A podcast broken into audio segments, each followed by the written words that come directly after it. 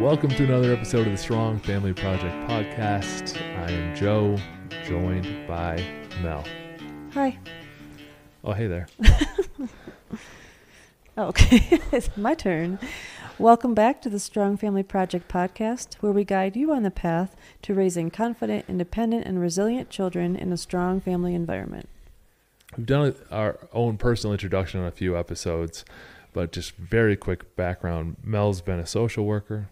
She's always been a mother since we've had our kids of three, always. Always. Yeah, she does her household management and she does finance and HR for one of our companies, uh, two of our companies.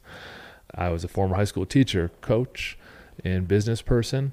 And what we did is we established our family core values, found a place that fit them, packed up our family, moved 2,000 miles away from everything we knew to a side of a mountain, and reinvested in our family culture and organization to become stronger together as a unit. And it's been very valuable for us. So we're here teaching some of the things that we've learned, sharing some of the mistakes we've made, and engaging in a new community here on the Strong Family Project. So we want to thank you for listening.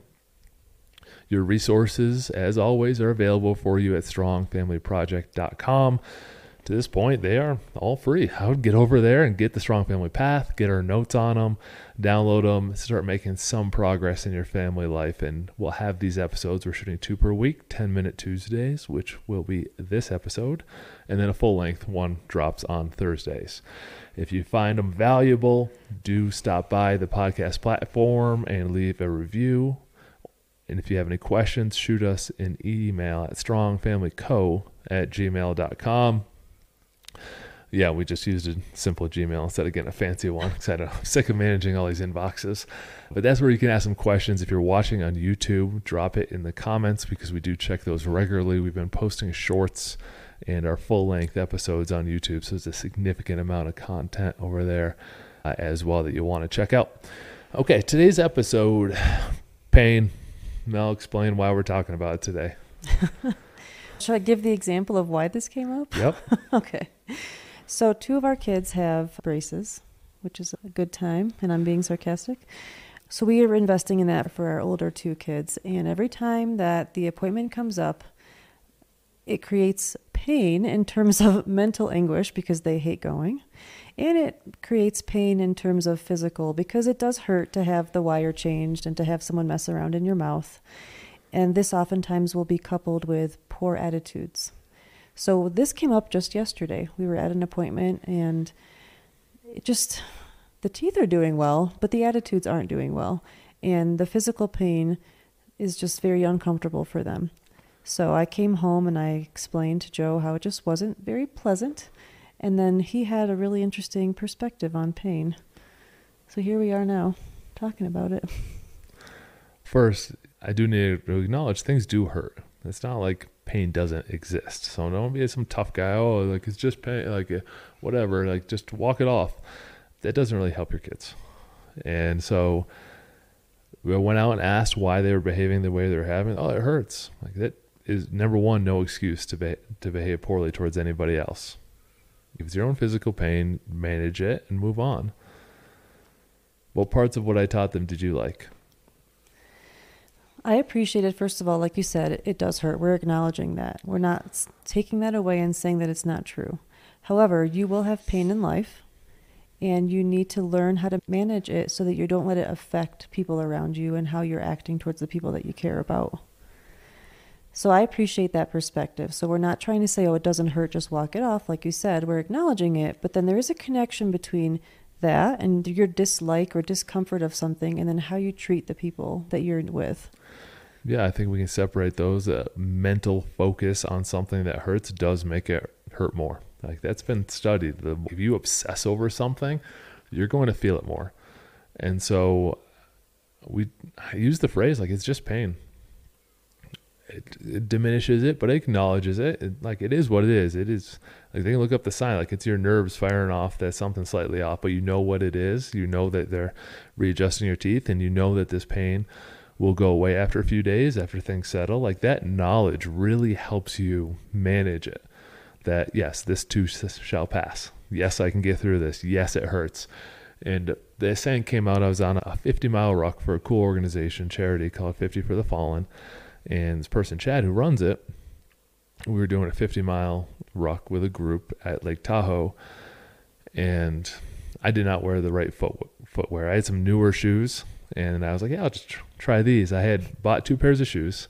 I'm not a big sneaker buyer, as Mel can attest to. And I decided to run a 100 mile race with outrunning before with no training a week before I signed up, 10 days before I signed up to this 100 mile race. I didn't have sneakers. I had to order these.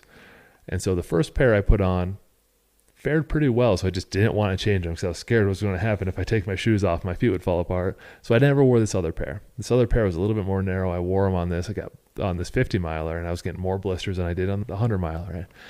And the person running it, Chad's like, you know, how are your feet holding up? I was like, it's just pain.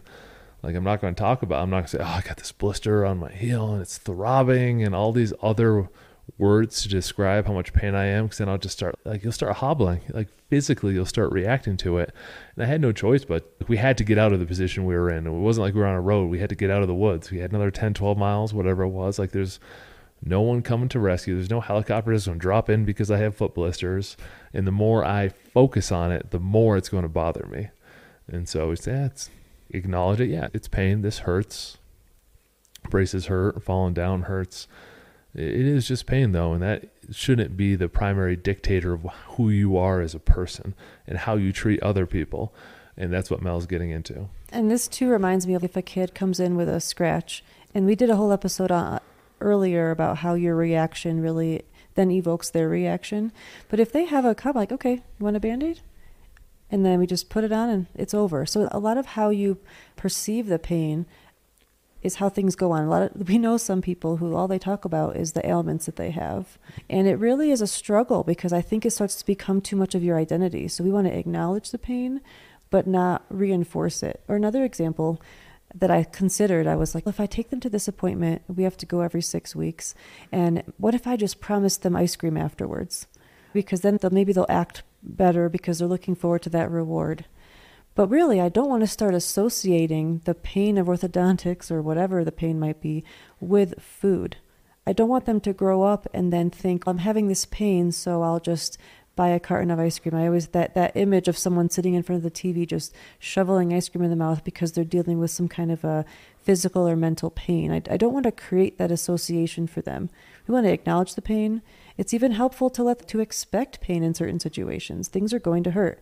We use the example of working out. Sometimes you will hurt during workouts. Now, obviously, you don't want to go so far where you're causing an injury. You're getting better because you're working hard and you're feeling it.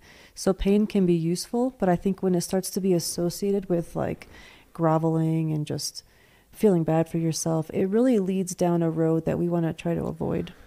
Yeah, so two things there. The first one, dealing with the pain you mentioned with the cuts. Here's the formula I like, and I think you should write it down pain to plan to progress.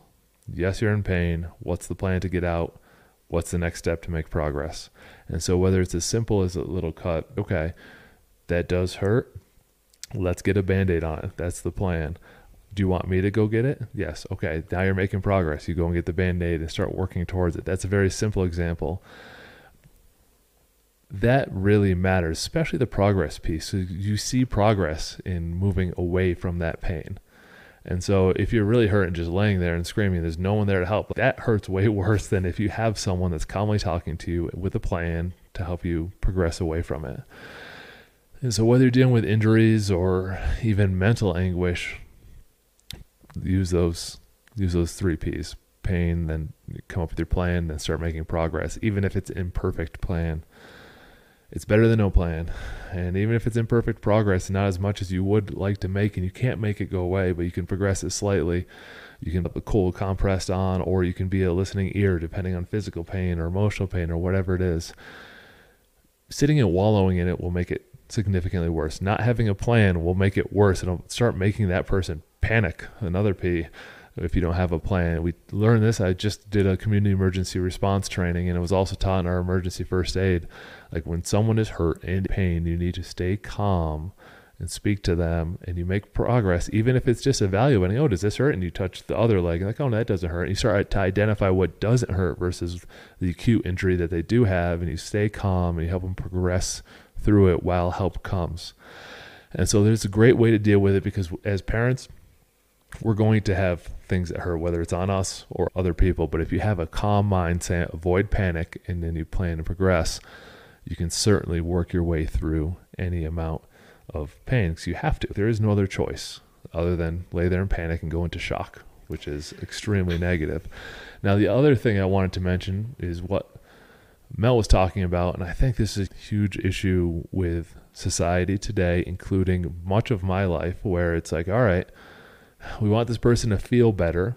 What do we teach them makes them feel better? I'll take you get some ice cream. Let's go out to junk food. Let's I'll get, take you out to let's let's try to mask this pain by giving you something else that you can associate with your quote unquote medicine. And that creates some terrible habits. It did in my life.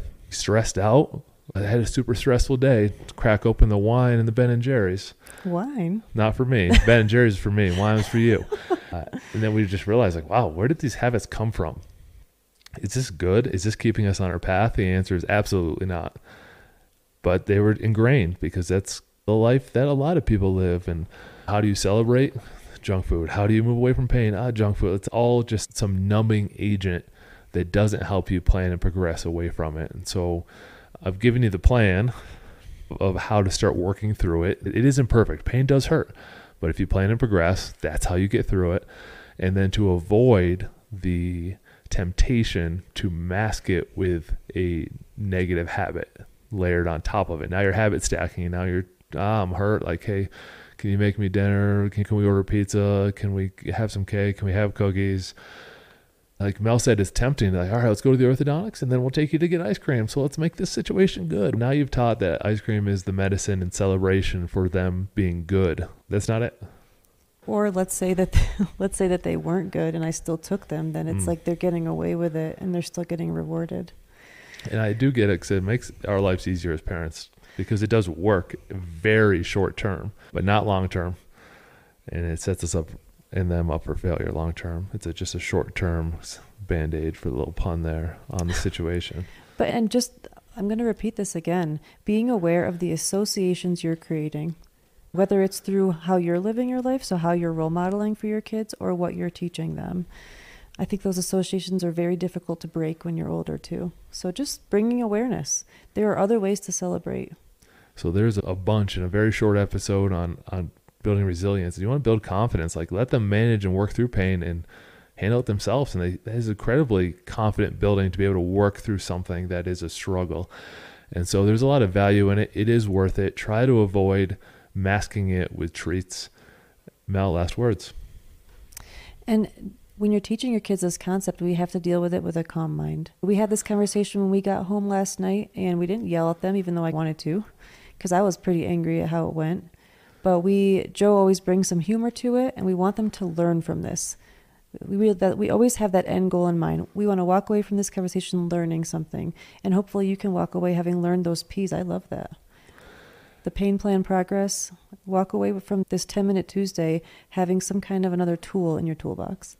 Thank you for listening to another episode. If you found it valuable, you owe us a review. it would help. Yeah, spread the word. Yes, please. You're very kind. We're sitting around on a Saturday morning, chatting it up with you in exchange for hoping to influence more lives and help more people. And a review, specifically a text one on your favorite podcast platform, would go a long way. And to help you out as an individual, we do have resources for you for free at strongfamilyproject.com. Talk to you on the next episode.